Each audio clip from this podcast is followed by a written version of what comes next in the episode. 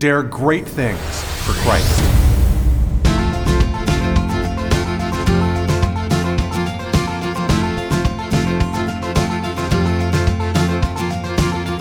Christ calls us to dare great things. In the marketplace, as well as in the mission field, there has never been a time like the present for the spirit of the Catholic entrepreneur. Now is the time for men and women of great courage and great vision to engage our church and our culture. Now is the time to dare great things. And here is your host as we dare great things, Father Nathan Cromly, the president and founder of the St. John Institute. The secret of every great leader lies in their heart. St. Paul shows us what's in his heart during four great speeches that he gives throughout the Acts of the Apostles. Let's listen to the speech he gives in front of the Areopagus in Athens and hear more of the heart of this great leader. In the name of the Father, and of the Son, and of the Holy Spirit, amen. Come, O Holy Spirit, Father of the poor, illumine the hearts of thy faithful, and enkindle in them the fire of thy love. Send forth thy Spirit, and they shall be created, and thou shalt renew the face of the earth. Let us pray. O God, who didst instruct the hearts of thy faithful by the light of the Holy Spirit, grant us in the same Spirit to be truly wise and ever to rejoice in his consolation. Through the same Christ our Lord. Amen. St. John, pray for us. In the name of the Father, and of the Son, and of the Holy Spirit. Amen. I'm so glad that you're all with me again as we try to dive into the heart of the leadership found in St. Paul, demonstrated in the Acts of the Apostles. And I'm really excited, especially about this series with you, because St. Paul represents for us something that a lot of entrepreneurs go through. They have to make success happen and there's no playbook by which to make it happen. There's no guarantee that if you just do this process, you're going to be fine. And entrepreneurs face this every single day. That's the reason why they're so great and why it's so hard and so few people do it. It's like, you know, people like to say, gosh, if it was easy, everybody would be doing it, right? Which is why people don't like necessarily to just throw themselves into the entrepreneurial endeavor. It's because it's not easy. And anyone who thinks it's going to be easy learns very quickly that what looks simple actually requires a lot of forethought, luck, hard drive, changes along the way, constant anxiety, and stress. And yet, if you push through, there's a small chance you might succeed. it's because the journey itself is the gift. I think that entrepreneurs, in a sense, there's it's almost like a, a way that you're born. You have to be the ones that innovate, that change, that move where things are not yet. You're the great explorers, the great pioneers. You're the people that that are the visionaries for our society, and it's just so important. But it's the same thing that parents go through I mean, there's no, it's that famous saying, right? There's no instruction book when a child is born. And so what do you do, right? Well, you, you roll up your sleeves, you make decisions, you do the best that you can. You try to advance as much as you can, given who you are and your own capacities. You put yourself on the playing field of life. And as soon as you do that, you recognize the importance that leadership has. Well, St. Paul was in the same situation as you. Remember, no one had gone towards the Gentiles. St. Peter had converted the first one, and then St. Paul it was who went off. We know that the other apostles did, in fact. St. Thomas went towards the Gentiles, St. James went towards the Gentiles, but their acts are not recorded in sacred scripture. The pattern, the model that's given to us is that of St. Paul. And his model, his pattern, was given to us by inspired by the Holy Spirit and, and sanctioned by the church in the Bible as this missionary archetype. This is what it looks like to be a Catholic missionary. And what I just am amazed by is that it looks very much like an entrepreneurial business person. It looks very much like a young father, young mother. It looks like somebody who's thrown into life and then makes decisions as they can, rolls and adjusts. And the things that's amazing about St. Paul is that he not only rolls and adjusts, but he does so successfully. He, what he does wins. But along the way, he hit is hit in so many different ways, and he runs into so many obstacles that it's almost like what's important is not the way that St. Paul evangelized on the outside by giving speeches in synagogues, going after a few leaders, basing himself at people's houses, you know, things like that. That's very interesting, but that's not really the heart of it. The heart of it is this man whose whose soul was whittled down by constant opposition, personal persecution, settings that were against him, and who changed the course of history by allowing that inner heart almost to be unveiled, almost to be purified, so to speak, by all of the opposition against him, so that he really became the instrument of God, shining his light in the world. And that pattern of what it took for St. Paul to go that deep, that's what I want to look at with you, because that's really where we are called to imitate things. We're not necessarily able to preach like Paul, we're not even called to.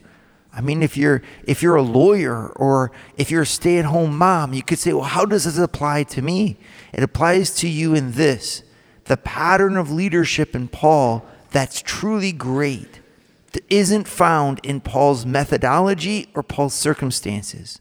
It's found in the way that Paul took what was inside of him and brought it to the outside. It's found in the way that St. Paul's life radiated from his character, and his outward decisions flowed from his inner person. That is the genius of Paul's leadership. And that's the genius that we can all imitate. And so, what I want to look at here is where Paul shows that. And I think the speech that he gives at the Areopagus in Athens is one of the most beautiful of showing Paul's innocence and the beauty of Paul's inner, inner spirit, who Paul was as a person. Because remember the circumstances of this speech, he had just come from Philippi where he was beaten with rods, thrown into the inner prison cell, released miraculously from prison by an earthquake, which which was more than earthquake, right? Because of course it's an earthquake where his chains immediately fall to the ground as the chains of all the other prisoners. So it's it's an angel that comes, sets them free. But Paul stays, baptizes his own prisoner, and then is apologized to by the townsmen who beat him with rods, and then sent on his way. And he goes to Thessalonica. What happens there? A riot ensues and drives him to Berea, where what happens? A riot ensues, and it drives him to Athens. And he finds himself alone, apart from his traveling companions, having been beaten, rioted out you know, th- rejected on the road, slipping out in the middle of the night from Berea, his own friends uh, being arrested and taken in front of the courts in Thessalonica. St. Paul just finding himself almost like squeezed through this, this hardship of opposition and persecution. And he finds himself alone in Athens. And it's there that he delivers a speech that I think really shows the, the purity of Paul's zeal. This is a man who had every reason to stop and who, at that very point, reveals to us what's the most precious thing to his heart to win people for Christ. And I think that there, there's a great point of imitation for us all. Because we can say, why is it that God allows us to go through such things? And I think to myself, Maybe it's to reveal what's deepest inside. Your greatest impact is not going to be found when you're most effective in the delivery of your skills. Your greatest impact as a leader is going to be found when your heart is the most unveiled. Father Nathan is producing an ongoing source of videos to form, unite, and inspire you and your family. Go to eagleeyeministries.org. That's E A G L E E Y E ministries.org and subscribe to Eagle Eye Pro. Subscribe today. You know, in all of our endeavors as entrepreneurs, as parents, as leaders in the different fields where the Lord has put us to lead, I think all of us have something in common. And that's the the challenge that we face from opposition, persecution, uh, lawsuits, the opposition of the daily grind, trying to find a way through market conditions changing, economic conditions changing, things that constantly are being thrown at us. It makes like you know, our, our happiest day of the weeks are Fridays, and our least, you know, least favorite days of the week are Mondays, you know, because we have got to start all over again. And we're just so happy to be finished another week, another gauntlet that we ran through. And we can wonder why God allows this. Why would He let the people who are making the difference, improving this world, actually suffer the most? You know, you'd think all the other parents, they're just fine. They just go their way. They don't care. They just let things happen. They let other kids, people raise their kids. They let their thing, you know. And then if you try to stop and stand in the breach and say, no, we don't want to do it this way, we want to do what's good, you'll find yourself just completely ostracized. You'll find yourself, you know, with total opposition to you. And, and you could say, why? Why is that the case? Why would God allow bad things to happen to the leaders in the fight for goodness. I think, and then when you look at that and you couple it with just plain difficulties in the entrepreneurial adventure, and you say, God, why wouldn't God be behind me? You know, it's kind of funny because at the St. John Institute, which is the nonprofit that I run, uh, which helps business leaders, you know, I, I, I, meet people all the time who, who want to support us and donate to us. And of course, we're so grateful because we live off of donations at the St. John Institute. And and there's these people that say, I must have, I probably have over 10 people that told me, Father, I'm playing the lottery. And if I win, I'm going to give it to you. and so pray for me that I win the lottery, you know. Well, I've I've been good on my end. I've done my prayers for those good people, and yet I don't think that God evidently plays the lottery because none of them have won.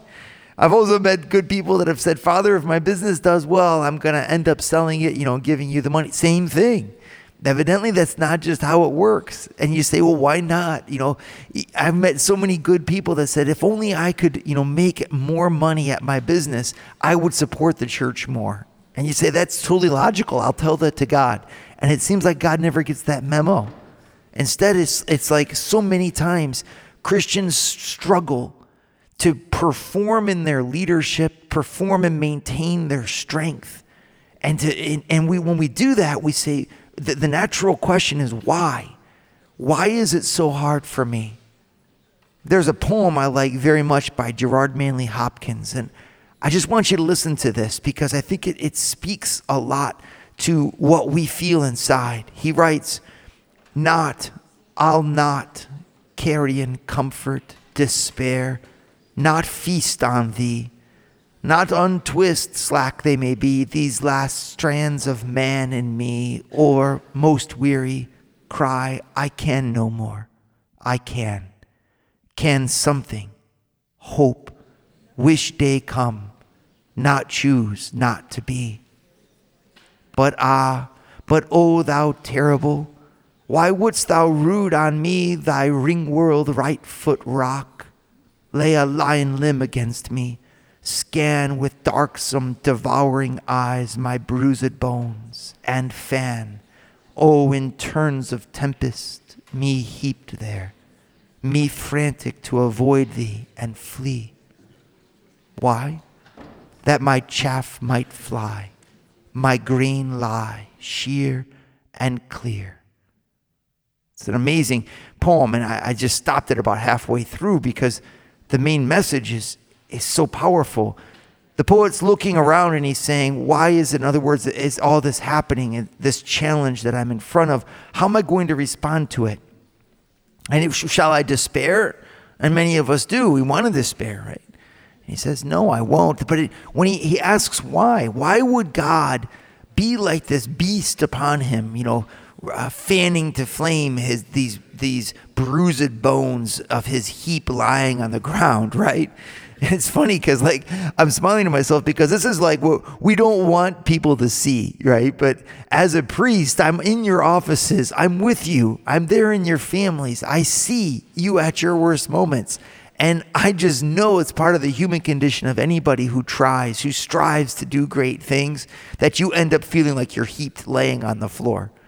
And the and the poet Gerard Manley Hopkins, he actually underlines why this happens. And he says, Why that my chaff might fly and my grain lie sheer and clear. In other words, there's a purification that happens. And God is after that purification. It's not to render your leadership less radiant, it's to render, render it more potent. When we go through opposition, we're whittled down to touch the very core of our motivation. I'm not doing it for anything else because I've lost everything else. Here's what I'm doing it for. And that when you can identify that core root, that bedrock, right, for the foundation of your building, if you can drill down that far through the mud, through the dirt, and touch that bedrock reason, this is why I do what I do, the more that that bedrock reason is close to your very identity as a person, the more unshakable you will be. And God, with his re- with religion, God introduces into the heart of a leader the most he identifies the leadership with the identity of the person. That's what makes a Christian leader so different from a secular leader. You're not just doing a job, you're expressing an identity. I am not just filling a function here, I'm expressing who I am. And that who I am radiates through my functionality, through my skills, through my daily grind, but it radiates a quality, a presence, right? Of the human person whom Christ has redeemed. And this is why the church can say that a Christian business leader is evangelizing by the very way they do their business. It's not that we do anything different on the outside, employ some sort of Christian method or say Christian words. I mean, that would be wonderful if we can, but that's not what's primary. What's primary is the way that we embrace this world of business. The way that we embrace it from the very heart. It means that I'm expressing who I am through what I do. And this opposition actually gives us the opportunity to do more profoundly and more effectively and more constantly in our lives.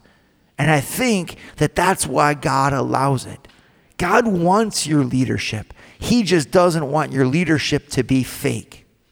And when leadership is done in too easy a basis, it becomes so easy for us to diminish its power by orienting it towards earthly goals, orienting it towards earthly honors, basing it on anything other than the power of Jesus Christ present in our souls, the love of God that's present in our souls. And even if we're doing a secular job, and especially if we're doing a secular job, it doesn't matter if the job be ministerial or secular, secular. It doesn't matter. What matters is that the leader be a Christian. And a Christian leader is one where God Himself has so possessed that soul that whatever we do as Christians, God uses for His glory. And that, my friends, is on the other end of the purification we go through when we encounter constant opposition, rise up and meet it like did St. Paul. Father Nathan has founded the St. John Institute, the MBA program that develops students into the leaders of tomorrow by giving them a missionary's heart and an entrepreneur's mind. Visit our website at stjohninstitute.org. Dare great things for Christ. I want you to open for me your Bibles here. Let's read together from Acts chapter 17. This is St. Paul in Athens.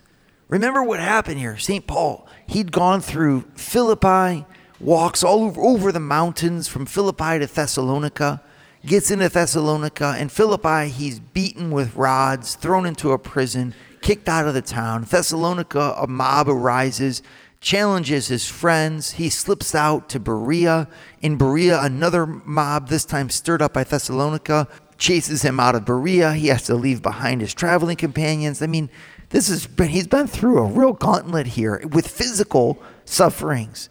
Sometimes I wonder if St. Paul didn't lose his teeth, you know, getting them knocked out in some of these altercations. I don't know. Uh, what physicality his body went through must have been very profound because he arrives in Athens and he's all by himself, right? And what happens? So you'd think at this moment, you see Paul, the leader, kind of like humbly just saying, I'm going to quit. If I was like St. Paul and I'd just gone through this, I'd be a mess. And I'd be saying, why am I doing this? Is it really worth it? You know, and, and, it's amazing because I think a lot of us do that. When we see it, when we go through opposition, it's almost like we ask ourselves, is it really worth it? And I wonder if St. Paul didn't ask that of himself. I don't know. But in the end, what St. Paul gives us in Athens is an incredible testimony to the motivation that lies at his very core, and that is to win souls for God. That the opposition that he underwent in Philippi, Thessalonica, then Berea, three towns in a row getting kicked out of with violence, right? It was a huge suffering for him. This was not easy. You see Paul in other places recounting how much it hurt him as he, you know, to to undergo what he went underwent in the different aspects of his ministry. St. Paul was not someone who treated these things lightly. He counted the cost, so to speak. He just kept on giving anyway.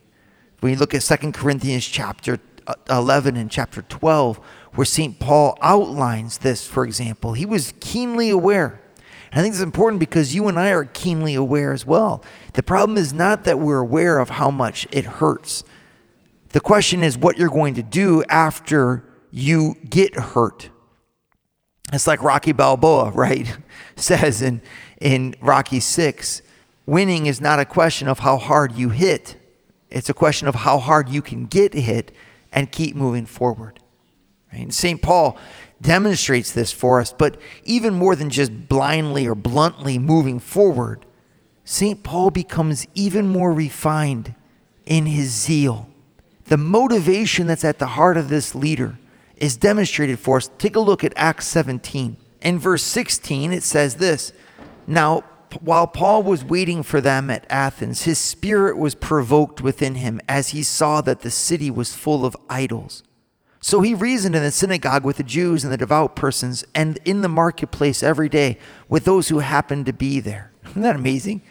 He's, he's like, look, uh, you know, he's, he's provoked because the reason why he exists is called in question. And it never says, then Paul went back to all of his baggage and he felt so bad for himself, saying, oh no, here I go again.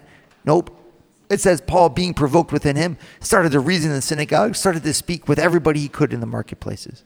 He made such a splash that it actually says they took a hold of him, verse 19, and brought him to the Areopagus, saying, May we know what is this new teaching that you are presenting. For you bring some strange things to our ears. We wish to know, therefore, what these things mean. In verse 22, so Paul, standing in the midst of the Areopagus, said, Men of Athens, I perceive that in every way you are very religious. For as I passed along and observed the object of your worship, I found also an altar with this inscription To the unknown God. What therefore you worship is unknown, this I proclaim to you the God who made the world and everything in it, being Lord of heaven and earth, does not live in temples made by man, nor is he served by human hands, as though he needed anything, since he himself gives to all mankind life and breath and everything. And he made from one man every nation of mankind to live on the face of the earth, having determined allotted periods and the boundaries of their dwelling place, that they should seek God in the hope that they might feel their way toward him and find him. Yet he is actually not far from each one of us. For in him we live and move and have our being. As even some of your own poets have said, we are indeed his offspring.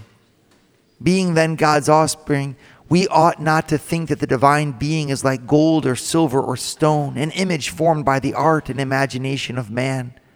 The times of ignorance God overlooked, but now he commands all people everywhere to repent because he has fixed the day on which he will judge the world in righteousness by a man whom he has appointed, and of this he has given assurance to all by raising him from the dead. It's a magnificent speech.